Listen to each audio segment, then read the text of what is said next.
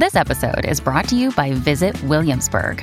In Williamsburg, Virginia, there's never too much of a good thing. Whether you're a foodie, a golfer, a history buff, a shopaholic, an outdoor enthusiast, or a thrill seeker, you'll find what you came for here and more.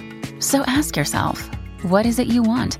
Discover Williamsburg and plan your trip at visitwilliamsburg.com. Have you ever wondered what it's like to bite into Nerds gummy clusters? They're fruity. They're tangy. They're gummy. And they're crunchy. Nerds Gummy Clusters, a union of fruity sweet gummy and tangy crunchy nerds. Unleash your senses. Shop now at nerdscandy.com. If you're thinking, I should go for a run today, but it looks like it could rain, Sierra says save on epic rain jackets. If you're also thinking, but I can't go out in these beat up old running shoes, Sierra says save on top brand running shoes. And if you're still thinking, but I'm also busy performing brain surgery, well, then we say, you really should have led with that. Sierra, let's get moving to your local store, like now. Go! Another day is here, and you're ready for it. What to wear? Check. Breakfast, lunch, and dinner? Check. Planning for what's next and how to save for it? That's where Bank of America can help. For your financial to-dos, Bank of America has experts ready to help get you closer to your goals. Get started at one of our local financial centers or 24-7 in our mobile banking app. Find a location near you at bankofamerica.com slash talk to us. What would you like the power to do? Mobile banking requires downloading the app and is only available for select devices. Message and data rates may apply. Bank of America and a member FDIC. Hello, and welcome to the season finale of One More Life, the gaming podcast from RadioTimes.com. I'm your host, Rob Lean, and I just want to say a huge thank you to everyone that tuned in to our first batch of episodes. If you've enjoyed these conversations and would like to see us return in the new year, please do let us know. You can leave a review on your podcast app of choice, and why not, you know, suggest someone you'd love to see come on the podcast in future. This week's guest is Lloyd Coombes, the editor in chief at GG Recon. He's a proper gaming expert and one of the nicest people you're ever likely to meet. Lloyd has played pretty much everything this year, making him the perfect person to help us decide the best game of 2023. So let's load up that conversation.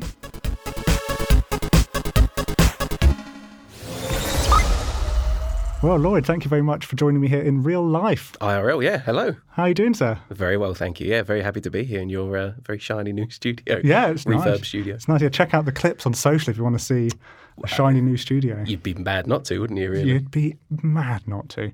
As you may know, Lloyd, I do like to kind of travel back through time to ask people about the very dawn of their gaming experience. What were those kind of first games that got you into gaming?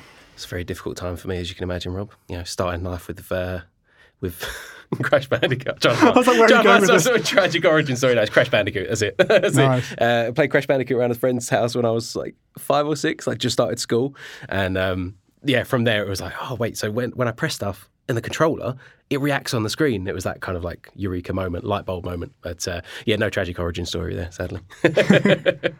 What did you think? Of, so they brought um, they did like a new Crash in that like old style quite recently, right? What did you? Was it Crash Four? What do you think of that? Crash Four was good.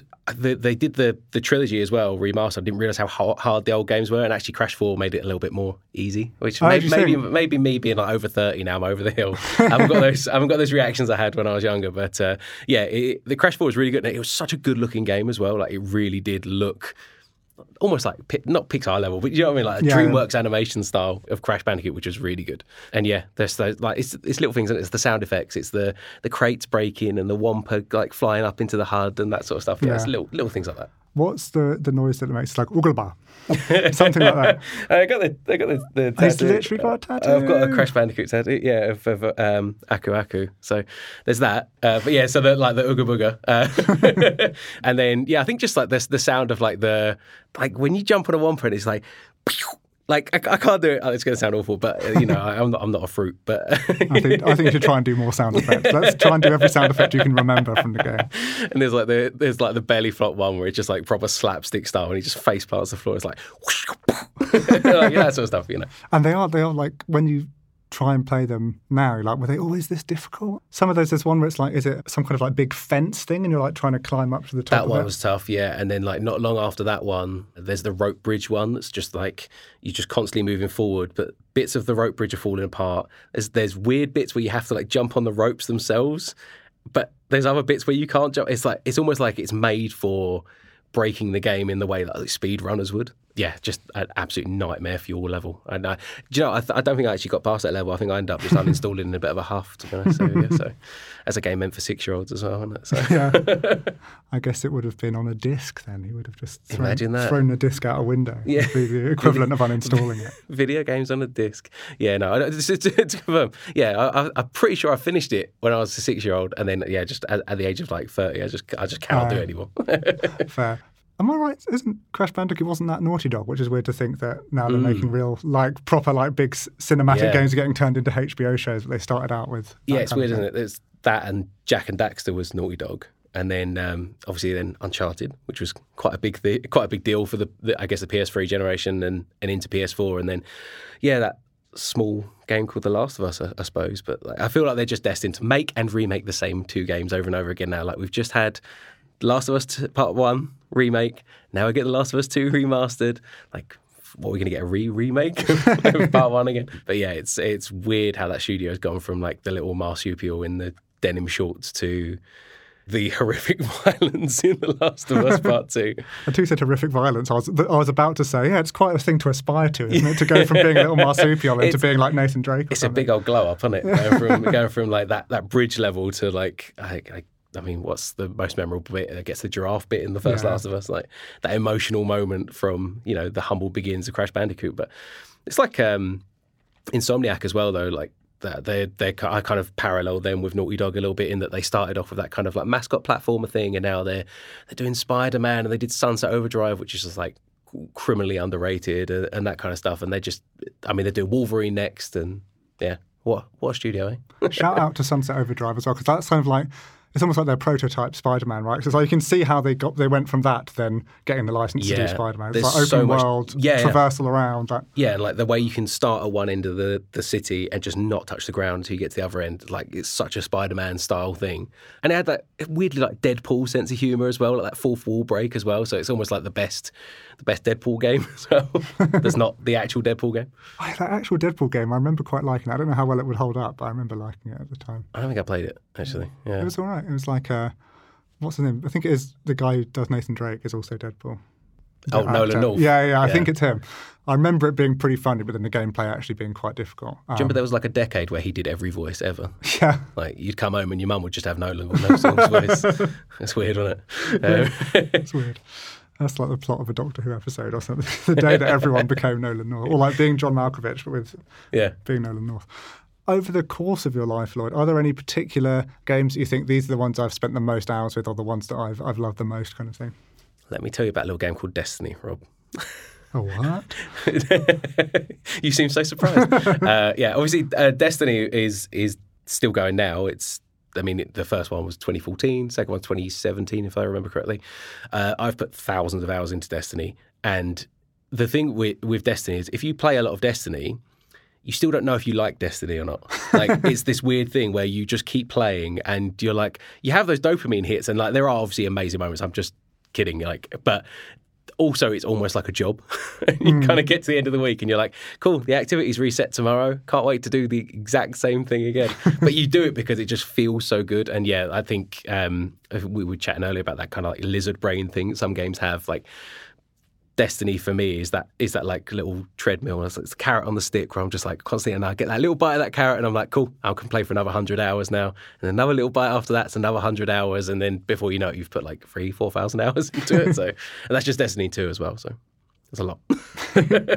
And like, what do you for doing each little thing? Is it kind of like a you unlock more cosmetics and stuff like that? Is that what what's like the what's your reward for for doing all this stuff? So there is the cosmetic aspect, but a lot of it is just like better weapons, hmm. more kind of exotic weapons. So you get things that you know, you get certain weapons that will do. I'm just trying to think of like a, a random example off the top of my head, but like, you know, there's the one of the more recent exotic weapons is like an assault rifle, and then if you hit people with it enough times, it starts firing rockets as well, and it's just like then you go into like the the PV or the PvP combat, and you just feel like an absolute god because you've got this new weapon and you just want to test it out in every way you can, and it's that kind of thing. And then as soon as that weapon starts to get bored, you get that drop of like another new weapon, and so you're constantly shifting, and yeah, it's there's nothing like it. Still, like so many companies have tried to put out their own destiny. You know, like we had Anthem, we had the, uh, the Division Two. I think was a really, really good attempt as well. Borderlands was before Destiny and, uh, and arguably a little bit less online, but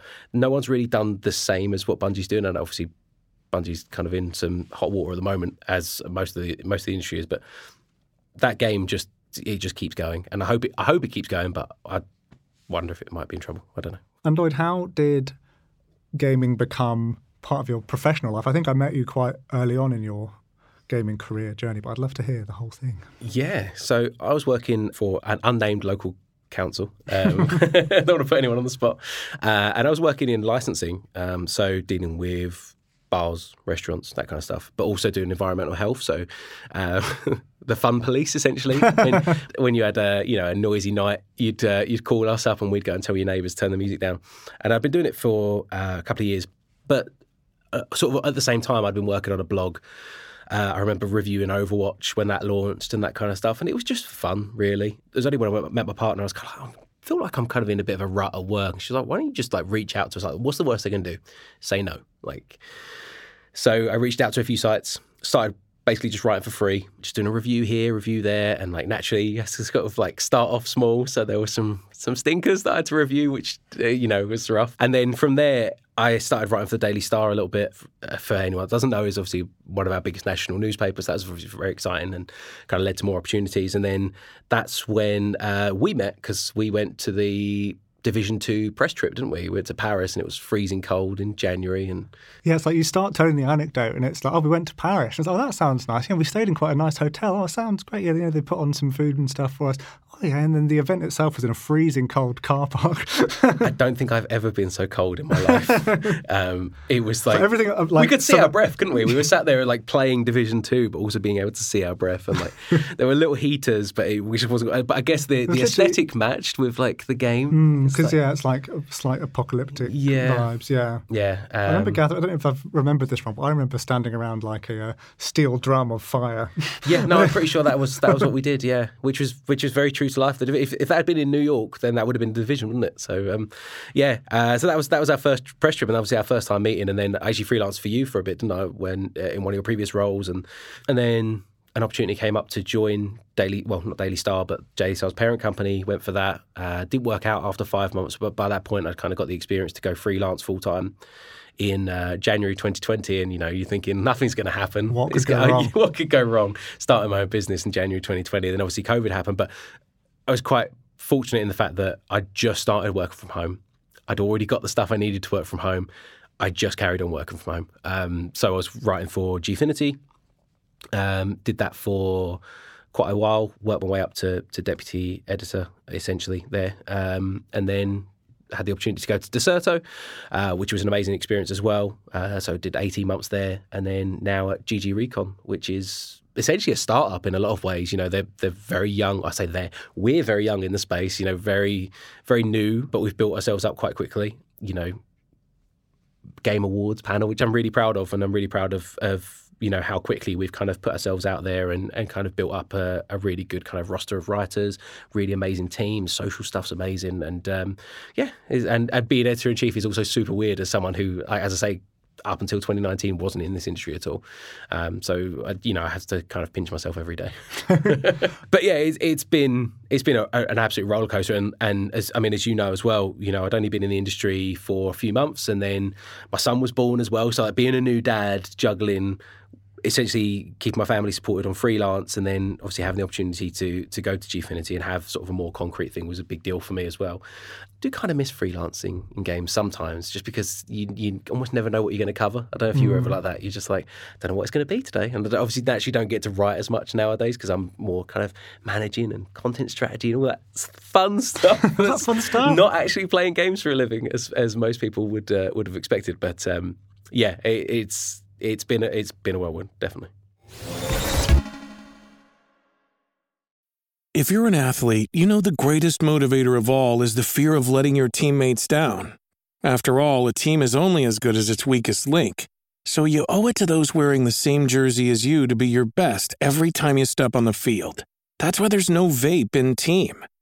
When you vape, you can expose your lungs to toxic chemicals that can damage your lungs. If you're a step behind, the team's a step behind. Brought to you by The Real Cost and the FDA.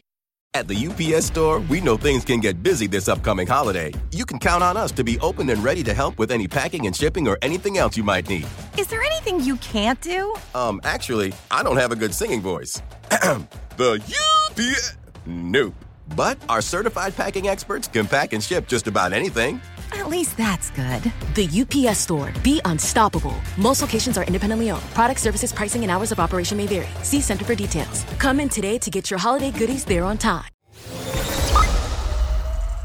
This year in particular, to get on to what I assume will be the, the headline topic of the episode, is you know games of the year 2023. I feel like this has been a particularly stacked year, right? There have been a few. Yeah, there's definitely been a couple of good games. Yeah, uh, no, it's been.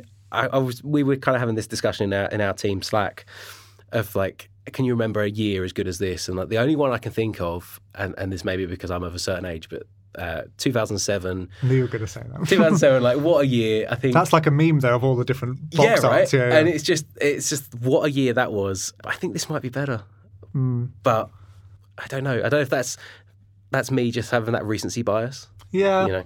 But also, like we're in a different, you know, console generation and stuff now. It's definitely the best year we've had. Yeah. In kind of the current setup of the, the oh yeah, industry 100%. as we know it.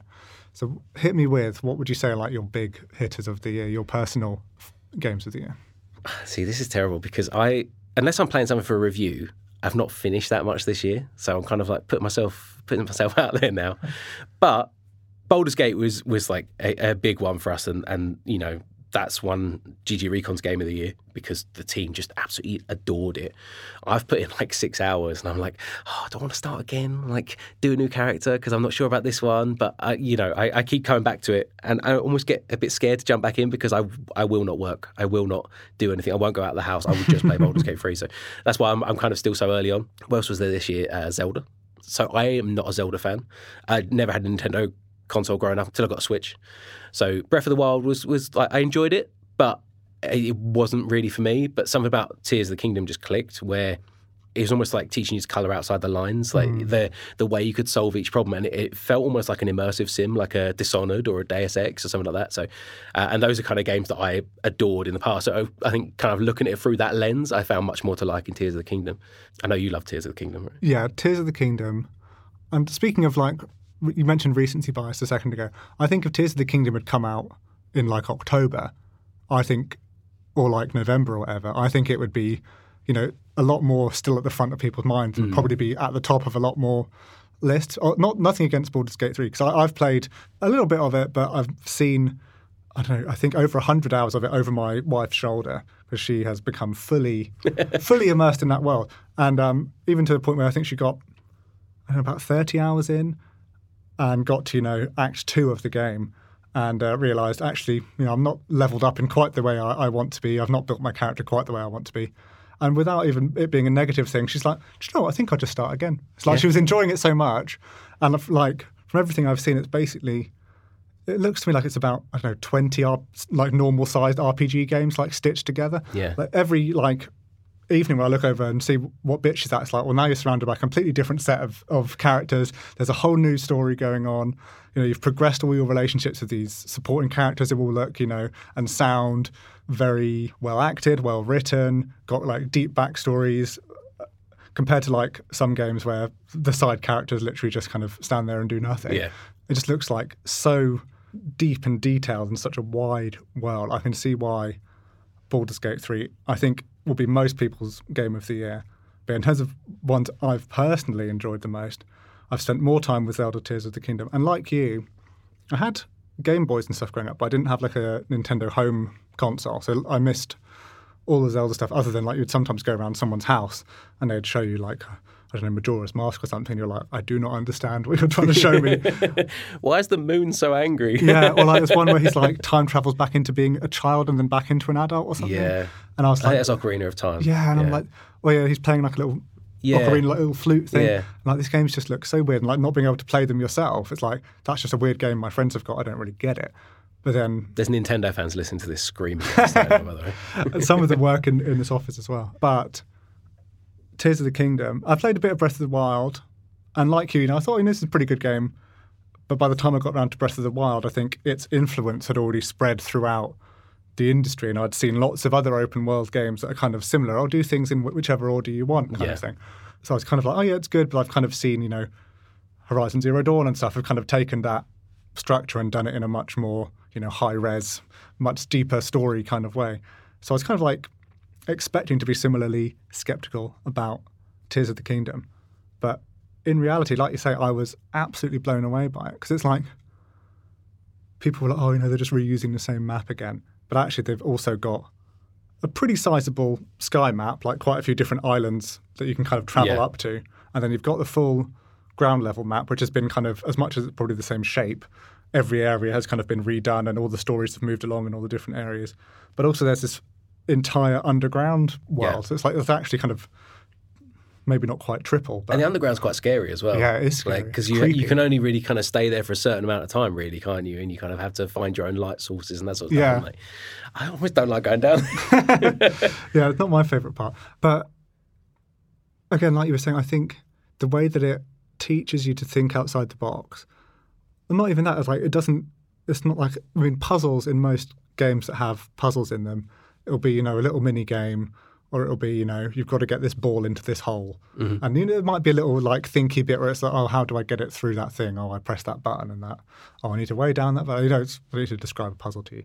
Um, but like the thinky bit got me. yeah, yeah. but in like in Tears of the Kingdom, it's more we're going to just re- repeatedly put you in scenarios where you can probably see straight away, like, oh, I need to get up there and press that button. It's like, well, you've not given me anything to do that, but throughout the game, you learn these different abilities. You have one or two of them right at the start where you can, you know, move up objects around and fuse them together and stuff.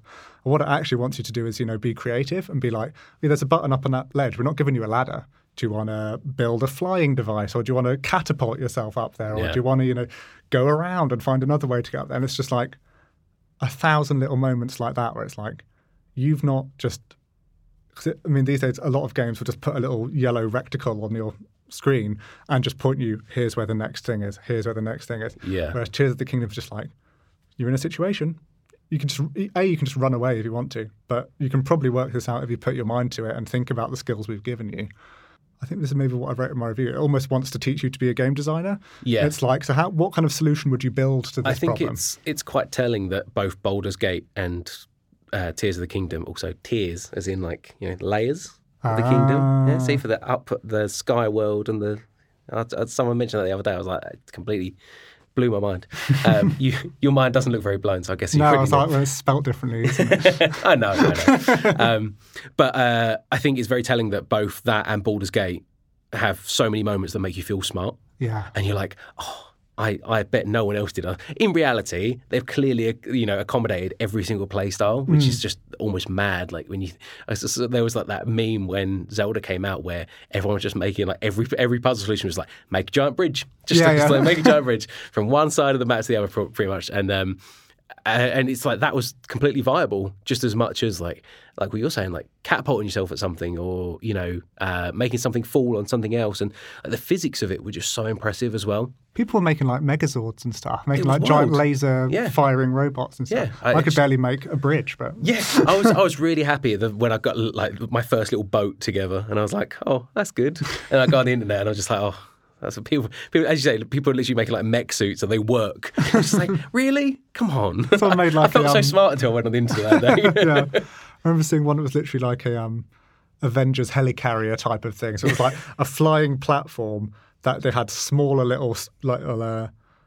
you know, like one man ships. You could kind of go, go up on your helicarrier and then fly your ship the rest of the way, kind of thing. I was like, yeah, I was proud of myself when I made a big box to climb on. when I made a step, yeah. Um, actually, there was there was another game this year that had um, some really good crafting, and and no one's talking about it because it kind of like fell by the wayside. But I don't. Did you play Wild Hearts? No, I didn't play it. So it was a Monster Hunter clone, essentially, from EA of all people and Koei Tecmo. And the kind of USP of it was like you could make stuff out in the world. And so like you get this bit where you like create this massive, like almost like comically large, like Looney Tunes hammer. it just kind of like swings back and decks a monster and that kind of stuff. And it felt like it was a good year for like games where you kind of find your own solutions to things, Mm. which I think going off on another slight tangent was was what the shame of Redfall was, is that like Arkane games have always been really good at that. Like uh, I mentioned Dishonored earlier, that kind of like make your own path and like find your own way and like here's the tools you use them however you want. Whereas redfall was very by the numbers. And i think aside from like the technical issues i think that was probably my big, big disappointment of the year was just like it was a year where we could go creative and, and like go mad with all these different tools but Arkane wasn't even at the table. And it was such a shame because they are so good at that. Like even deathloop which you know isn't my favorite Arkane game had those kind of like multi-layered solutions and like various things, systems on top of systems on top of systems, and uh, you know to have Redfall come out and basically be like a very generic kind of open world shooter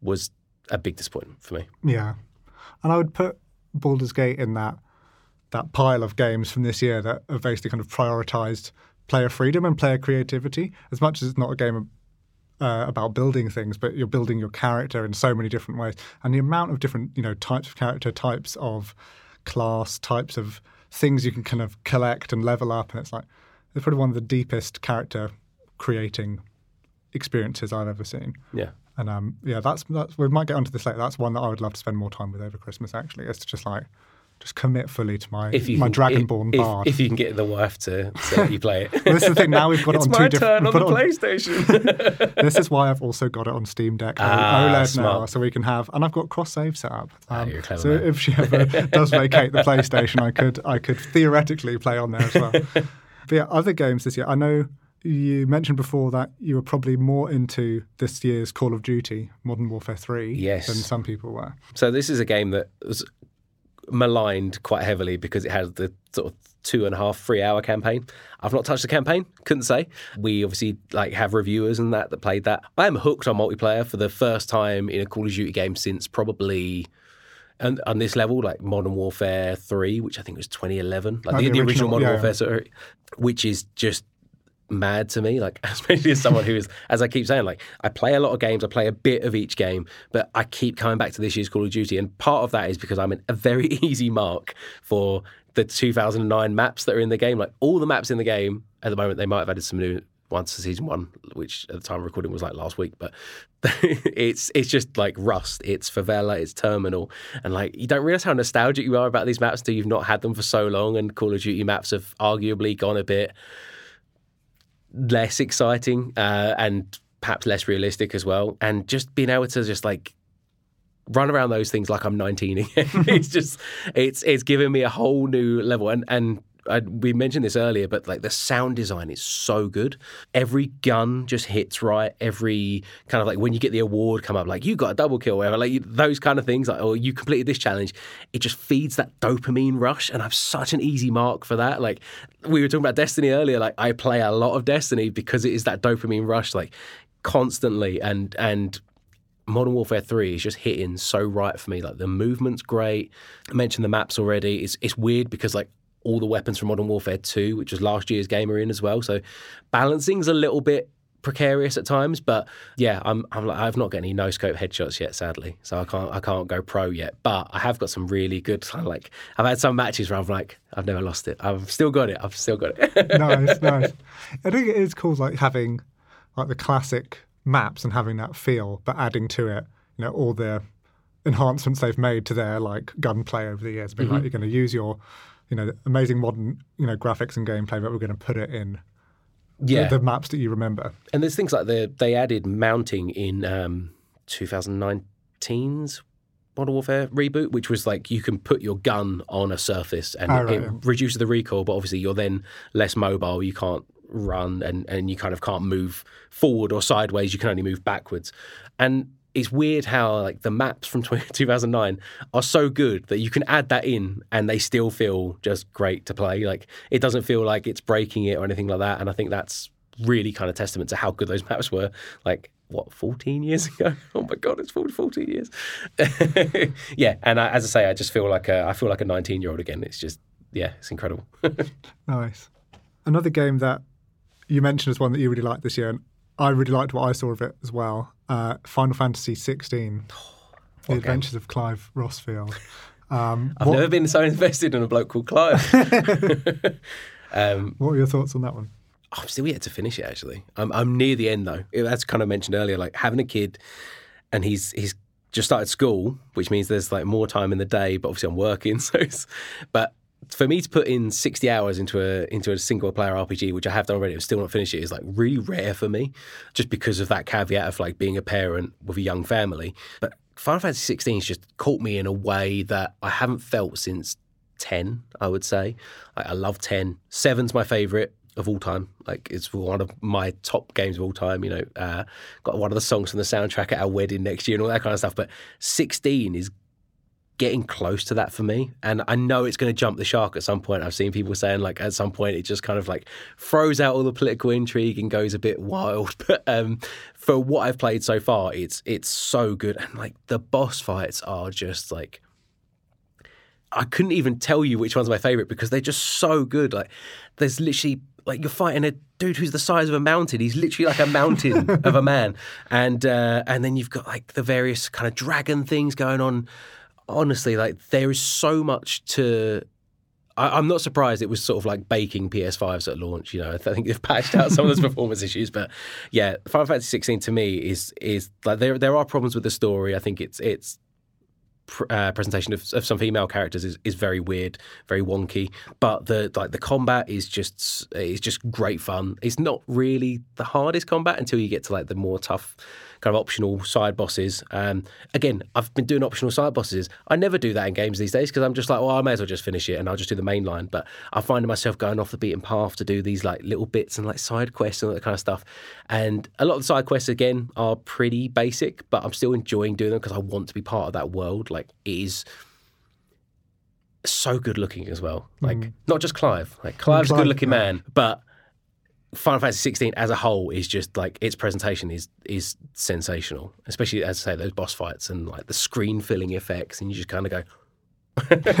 I love the combat in it, like the way that he kind of when you defeat like a big boss, you kind of te- with the terminology, you kind of take their like essence, yeah. and then you can kind of do uh, attacks in their like kind of theme, elements. yeah, elements, yeah.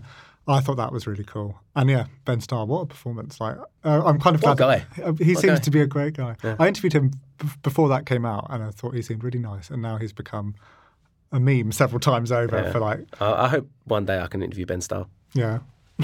Shout out. Maybe he'll, if we mention him enough times, he'll just appear in the room. With. Another one that I know you liked, Mortal Kombat One. I did.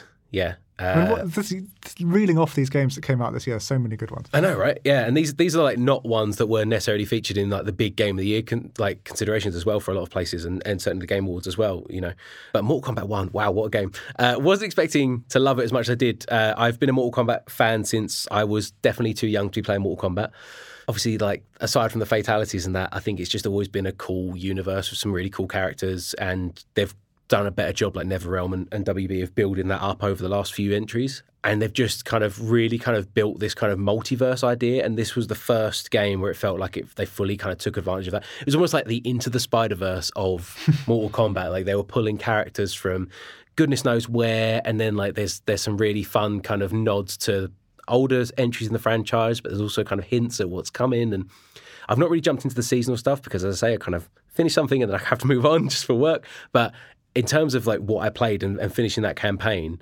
it was the best Mortal Kombat cam sort of storyline that there's been, I think, in the franchise history. And I loved uh, Mortal Kombat 10 as well and MK9. So very high praise from me for mm. that. And I'm not a huge fighting game fan. I love fighting games, but I'm not, you know, the competitive type.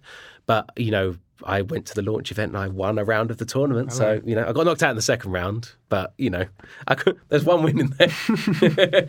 that's one, that's the stat that matters. There's one win. But, um, yeah, what, what a game. And, and just, not just the, the way it handled kind of the mechanical side, but the way it just kind of really delved into that multiverse idea. And I think that was something that I really enjoyed more than anything else was just getting to spend more time with like new versions of characters that you know because I think you know it's, it's no secret like the Mortal Kombat One's idea is like after the last game it was essentially a reboot. Mm. This was kind of like setting the table for what's going to come, uh, and so you get like baddies and now goodies, goodies and now baddies, and and you'd be surprised how much fun they have with that. And that's it seems like such a simple thing, but it would be almo- almost like, you know, that'd be the ending of uh, Across the Spider Verse. You know, when you're like, oh, that's how this world works. Uh, There's that, and then spread out across like a ten to twelve.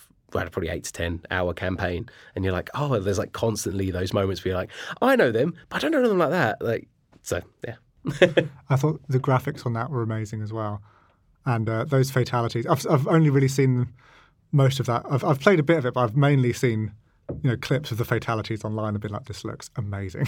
I want to get back into it because Omni Man's in it now Yeah. from uh, Invincible, uh, and I've only recently started watching Invincible, and I'm like, oh, I can't wait to play as Omni Man. uh, this is one we both played quite recently. Spider-Man Two, great game. Uh, Quite uh, coming out of like a lot of the you know Game Awards end of the year stuff. Not really featuring as much as Yeah. people might have hoped, but I thought that was a great game. I gave it full marks. did you? Yeah, yeah. Oh, no, no, I, I did enjoy Spider. So Spider Man uh, 2018 was one of my favorite games, probably of all time. Actually, I just loved what Insomniac did with that universe, and Miles Morales was good as well. And I think I came into Spidey 2 expecting big things, and I love Venom as well. Like who doesn't really? You know, uh, even the Venom movies, I like those. um, you found me, I'm the one guy. But I think my issue with it was one of pacing. I think the first two thirds of that game are great, and they kind of like tried to sort of squish quite a lot in at the end. You know, the whole Venom thing, and which you know we thought was going to be the main thing, but actually, arguably, like Kraven was probably more prominent throughout the story than than Venom, and Yeah, it's a bit of bait and switch kind of. thing. yeah, a little bit. Um, and obviously, I won't touch on any spoilers, but I think a big part of my issue with it, and I, I, I mentioned to this to you off camera, was I was so determined not to have anything spoiled for me.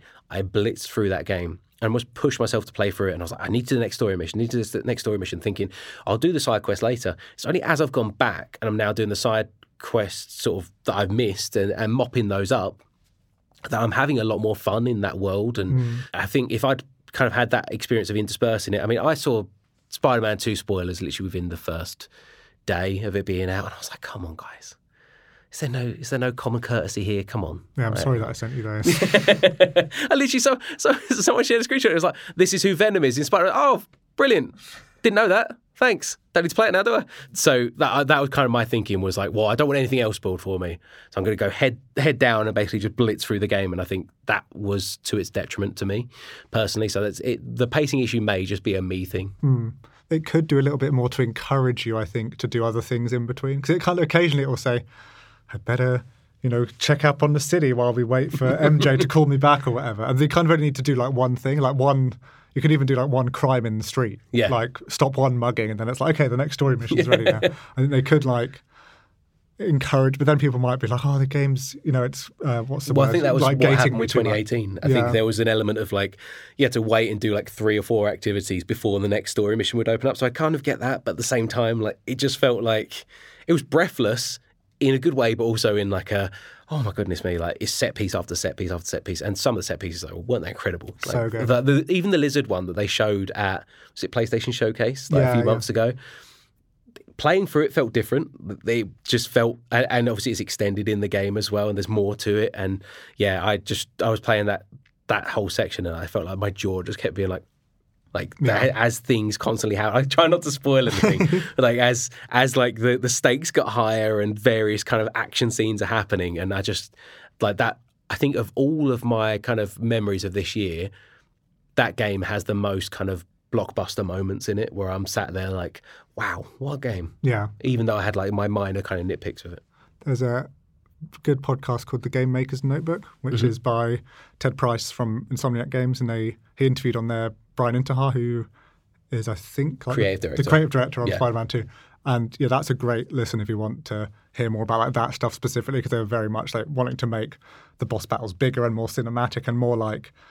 They're trampling through the city rather than like we're Yeah. we're in an obvious boss arena. Like make it more like in a film they'd be blowing up the whole city kind of thing, which I thought was really cool. Speaking of kind of characters that we know from from films and other media, I also thought Jedi Survivor was a great game. That's kind of been lost in the shuffle a bit as well because that was April or something. That was quite early in the year. It was early, yeah. It was the trouble with Jedi Survivor was it came out, I think, like two, three weeks before Zelda as well, and I think that kind of like sucked a bit of the oxygen out of of that kind of game of the year top discussion for for Jedi Survivor. I am only a few hours in. there's, there's, a theme here, um, but I love it. I, I even just the intro mission on Coruscant just felt so far and beyond the scope of Fallen Order, which I recently started replaying because on Steam Deck. I know we, we're both Steam Deck owners, so you'll, you'll find this. You start replaying games that you've played because you can play them in your hands now. But with with Jedi Survivor, I just found myself constantly being like, wow, wow, wow. And like so many moments in it. I'm only on like the third planet, I think. And there's already been like so many moments where I'm like, I remember, and, and it's not just a recency bias thing. Like I remember, I know I will remember that longer than I remembered any of the set pieces from Fallen Order. And Fallen Order was a great game, but Fallen Order also, I think, fell into that trap of it's a Jedi temple, it's Imperial's outpost, it's a swamp planet, and I think there was a snowy planet maybe uh, at one point as well, and it was kind of those very traditional Star Wars biomes. Whereas I think Jedi Survivor's doing more exciting things around that, and also like Coruscant's a cool location, isn't it? Like from the from the movies, from the books, from anything. Like Coruscant has always been like that cool place you want to sort of see in Star Wars, and I thought like they explored that really well with that kind of like initial, almost like a heist thing. Mm. And yeah, if if you get a chance to play it, I definitely even if you just play that first section, I feel like you'd come away from that being like that's a good Star Wars thing. Like uh, as far as Star Wars things go, that was a good one. yeah, I think I think if even when you do get round to the rest of it, I think you'll really like it because it has like quite a big emotional core to it as well, and it, it ends up in some places, you know, physical places and like emotional places that are quite surprising and kind of things we haven't seen in Star Wars before, and it kind of ties back into the High Republic era, which is kind of like oh, cool. bef- before even the prequels. So yeah, really cool kind of like expansion of what Star Wars can be. And I gave that I only gave three things five star this year: uh, Jedi Survivor, Spider Man, and Zelda. Mm. But I didn't. We had a freelancer. Shout out to Cole Luke who reviewed Baldur's Gate, and he really liked it as well. So that would that would be in the mix as well. But yeah, so many good games. We've actually still got a couple more that I've wrote down. What a ridiculous year! I know. This is. The, I think is it maybe slightly like a knock on from COVID type thing of lots of games were. Uh, kind, kind, of, str- struggled through COVID, and then yeah. now, now this year they finally come out, kind of thing. But uh, one that I think is a you thing, Diablo. Oh yes, yeah. I was playing it last night. Nice. I'm so close to finishing the campaign after dozens of hours at this point. I love Diablo three, but I came to it super late. I didn't get to it until it was out on console already. So for me, Diablo is weirdly a console game, whereas most people it's a PC game. But I've been playing it on Steam Deck. Same. You know, shout out, shout out to Steam Deck. It's nice um, on Steam Deck. It, it like... feels so good, and it's just such a good game to sit and turn your brain off. It sounds like I'm damning it with faint praise there, but if you need a game to watch while you're watching TV or you know your partner's got the telly or something like that, you just just Diablo on Steam Deck just feels so great, and like just playing through it.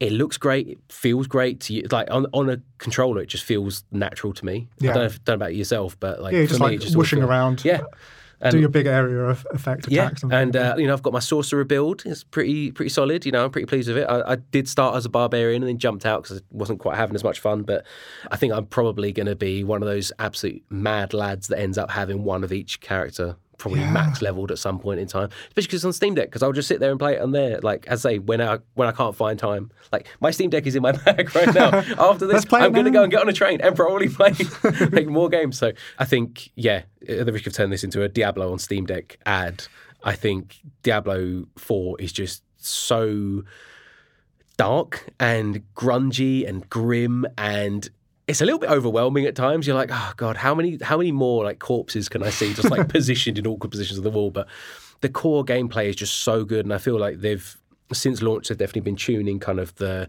the effects. They've, they've been kind of balancing things, but also that loot grind. You know, that dopamine that I keep mentioning. You know, there's definitely a theme here of like me wanting to get on that loot treadmill and and get that new stuff. And I'm excited to do the seasonal stuff as well. I kind of promised myself, although you can skip the campaign now, I myself I want to finish the campaign. I want to get to the end of that, and then I'm going to start doing the seasonal stuff. So I'll probably do like a campaign skip on my other characters just to get to the season because I heard Season of Blood which is the second season, is really good. So I want to get around to that ASAP really before it's gone. Nice. Live service, eh? That's how they get you.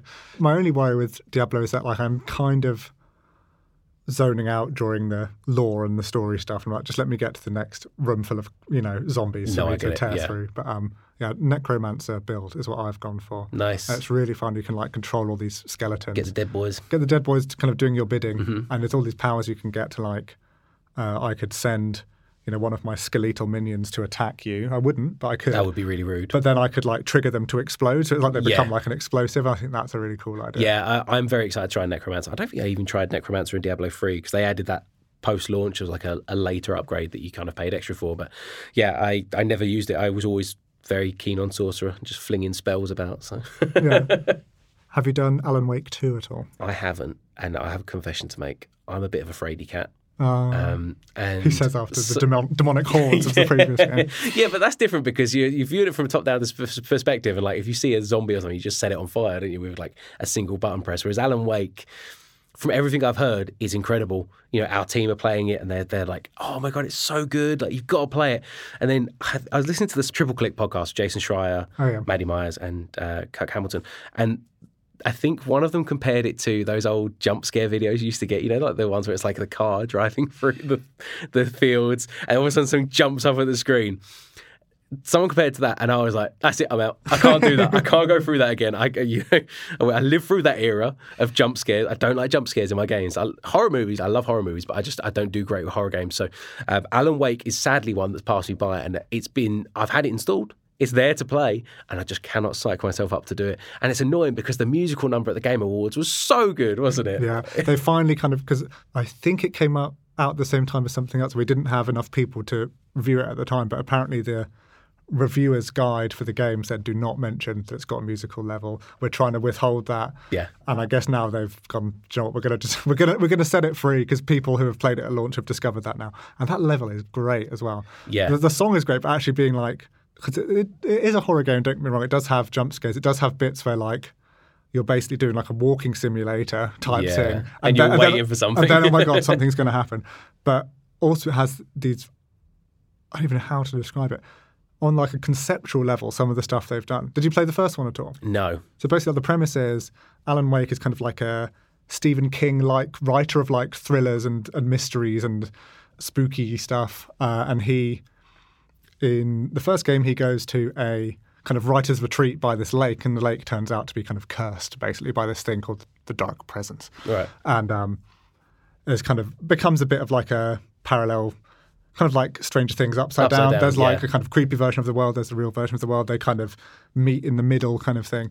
And at the end of the first game, slight spoiler alert, uh, he, he kind Spoiler of alert for a game that came out in 2007. It's, it's weirdly quite a new game to me because I only played it during COVID. But at the end of the first one, he kind of gets sucked into the, the dark place. Yeah. And that's how he gets his wife out of it, is for him to kind of sacrifice himself.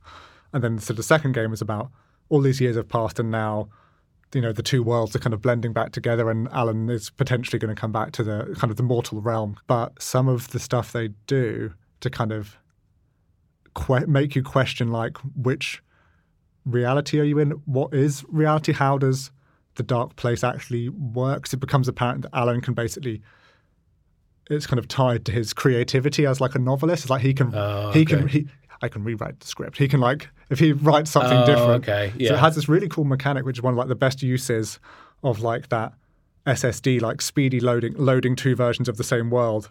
It's kind of like Ratchet and Clank did. Yeah, yeah. So it'll be a bit of like you're kind of in one place, and Alan will be like, "That gives me some inspiration," and then like he can kind of go into his like mind palace and kind Yeah. of change the story, and then you can kind of swap like instantaneously between like different versions of the same reality. Are you going to make me play this? It's This- really cool from like a have to play gameplay perspective, but I can't deny that it does have some scary moments. So, and like some of the the baddies, they're not like they're kind of zombie esque, but it's like people who've been possessed by the dark presence, Yeah. basically. And some of them are really creepy. Like, like the gameplay of it is really cool as well. So I've got it on PC, and my PC is in a very dark office where there is no one else in there, and that's what's putting me off. That's quite an I- I- immersive Alan Wake experience. it's my mind palace. Um, but I feel like if I if I was playing it like on the lounge TV with all the lights on, I'd be fine. But in my dark office, maybe I'll, maybe I'll maybe I'll buy it on PS5 or Xbox. I think that's the solution is to buy it again, well, and then maybe you can play it. this podcast is getting expensive. yeah. So in this immense year of video games, what would you say is your, your personal game of the year? Oh, I can't decide. You put me right on the spot there. so the, the, com- Uh, the company line is Baldur's Gate 3. Yeah, the company the company line is Baldur's Gate 3, very closely followed by Zelda. I think for me, I might actually say Zelda myself because it was as someone who had no affinity for Zelda, it was so good that I'm now like, oh, I wonder what the next Zelda's going to do. And I'm like looking up the timeline, and I'm like, oh my goodness, I've just like become a, a Zelda super fan just from one game. Like, and there's so. Uh, did you know, Rob? There's other Zelda games. I can go back and play the other ones. So I'm going to probably do that at some point over Christmas. So um, yeah, that'd be fun. And Lloyd, has there been a kind of tech item this year that would be your pick? Yes. Is it the Steam Deck? what gave it away? No, it's well, th- yeah. I got my Steam Deck this year, and it's been amazing. And then they released the OLED, so I'm a little bit upset about that. Which I know you've been using, so we'll have to compare Steam Decks at some point. But yeah, so my my only issue I had with the Steam Deck was that I really wanted an OLED screen because I had the Switch OLED, and now they've got one, and now I just can't bring myself to buy another. So uh, I'm just going to kind of sit fire with my one for now until the eventual Steam Deck two. Yeah, in however many years. yeah, I will say the Steam Deck OLED. It is a beautiful screen, but I think the main thing I love about the Steam Deck is that form factor. Just being able to take that, take your, your Steam library, take it as far as the sofa, as far Yeah. as a train, as far as you know It's the really office. nice of you to not make me feel sad about not having the OLED version. Thank you, Rob. I really appreciate that. but it is good though. Hello again. I'm just taking a quick break from the episode to tell you about the RadioTimes.com gaming newsletter. Stuffed with all the latest news, reviews, and explainers, this free weekly email will really help you stay ahead of the game. It'll arrive in your inbox every Wednesday, highlighting all the releases you need to know about, along with my genuine recommendations. So if you're enjoying this podcast, head over to radiotimes.com slash gaming newsletter to hear more from me every week. And now, back to the episode. And Lloyd, I've got some quick fire questions for you to, to guide us through to the end of this epic Games of the Year episode.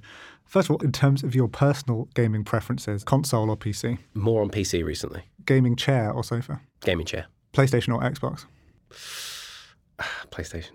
back in the day, Nintendo or Sega. Neither. Ooh, PlayStation, yeah. Crash Bandicoot. Headphones or sound through the speakers. Headphones. Favorite game people should play over Christmas Hitman Blood Money. I have to get it in every podcast I appear on. Hitman Blood Money. because you can wear a Christmas hat and everything. Yeah. And what's your go-to gaming snack and drink to surround yourself with? Sugar free Red Bull. It's terrible for me. I drink it really late at night, which is a terrible idea. And I don't really snack while I game. I like to have my hands clean for the controllers, the keyboard, and that, you know. Um, you don't want to get any crumbs. It feels like you have about a, th- a thousand things to say to this, but uh, which game are you most rushing to, to get home and finish at the moment? Diablo, I think. Yeah, I'm gonna gonna get Diablo finished, and then I'm gonna start straight up on the seasonal stuff. Nice. And if you could only have one more game for the rest of your life, what game would you choose and why? Destiny 3. Because at this point, I've put in so many hours, I may as well have another game. Like, if it's going to be one last game that I'm going to put in uh, thousands of hours into. Quite interesting choice to pick a game that doesn't exist. Oh, did you? I thought you meant like a new game. Yeah, Oh, well, traditionally it's been you know games that people love and think they could spend forever with. But I think it's quite hopeful. Destiny 2 then. Yeah, it's quite, I, Another quite 4,000 admire your optimism to be like this. I think Destiny Three is going to be the game I can play forever. yeah.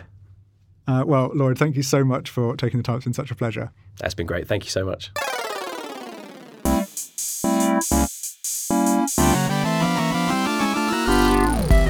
Thank you for listening to One More Life. For more from us, head over to radiotimes.com slash gaming. There you'll find all the latest news, reviews, and guides that you need to know about. Don't forget to subscribe, rate, and leave a review on your podcast app of choice. We'll be back on this feed soon with some more gaming goodness, and until then, happy playing.